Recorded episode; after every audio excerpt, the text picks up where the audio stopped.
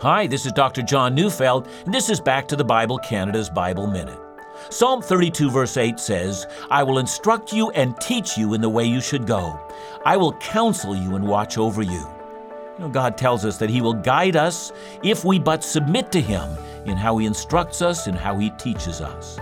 He will counsel us with His eye upon us, or that His eye is oriented towards us. The idea is that He is showing us how to reach a specific place.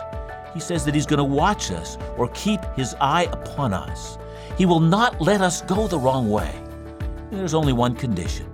We're going to have to be willing to trust Him in all of His ways. Listen to Back to the Bible Canada every weekday on this station.